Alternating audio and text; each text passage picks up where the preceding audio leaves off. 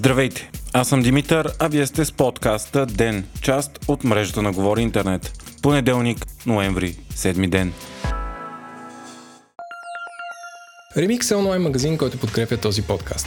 В него избирате от най-добрите марки в бъджет, mid-range или luxury категории, а състоянието на всички дрехи от нови с етикет до носени до в много добро състояние е отбелязано за всяка. Намаленията са различни всеки ден и ви дават до 80% отстъпка. Има ново зареждане всеки ден с над 15 000 продукта. Повечето от тях са уникални. Филтрите на сайта позволяват лесно, бързо и интуитивно да намерите точно това, което търсите или да заложите търсене по определена марка. С код GI30 получавате 30% допълнително намаление до 6 месеца след излизането на този епизод. remixshop.com и код GI30.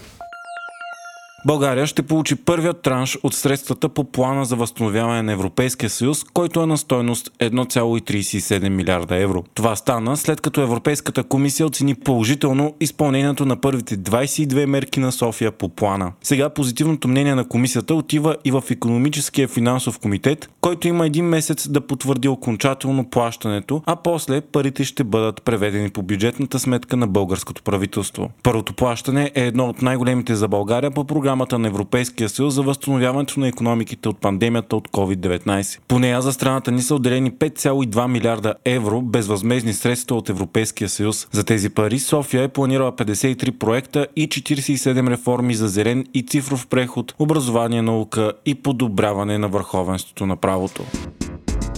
Вчера започна срещата на върха на ООН за изменението на климата. Повече от 120 световни лидери се срещат в Египет на брега на Червено море, където две седмици държавите ще преговарят за действията си в областта на климата. Там бе представен и последният доклад на Световната метеорологична организация към ООН, в който се казва, че последните 8 години са най-топлите в историята. Глобалните температури вече са се повишили с 1,12 градуса спрямо пред индустриалните времена. Според експерти, покачването на температурите трябва да бъде ограничено до 1,5 градуса до 2100-ната, за да бъдат избегнати най-пагубните ефекти на глобалното затопляне. С сегашните световни политики обаче покачването ще бъде до около 2,8 градуса този век. Ръководителят на ООН Антонио Гутериш предупреди лидерите, че сега човечеството трябва да се сътрудничи или ще загине. Основният акцент на тази годишната среща на върха е желанието на по-бедните и развиващи се страни да получат по-големи помощи и компенсации от по по-богатите държави, тъй като те ще бъдат най-потърпевши от изменението на климата, докато същото време не са най-големите замърсители.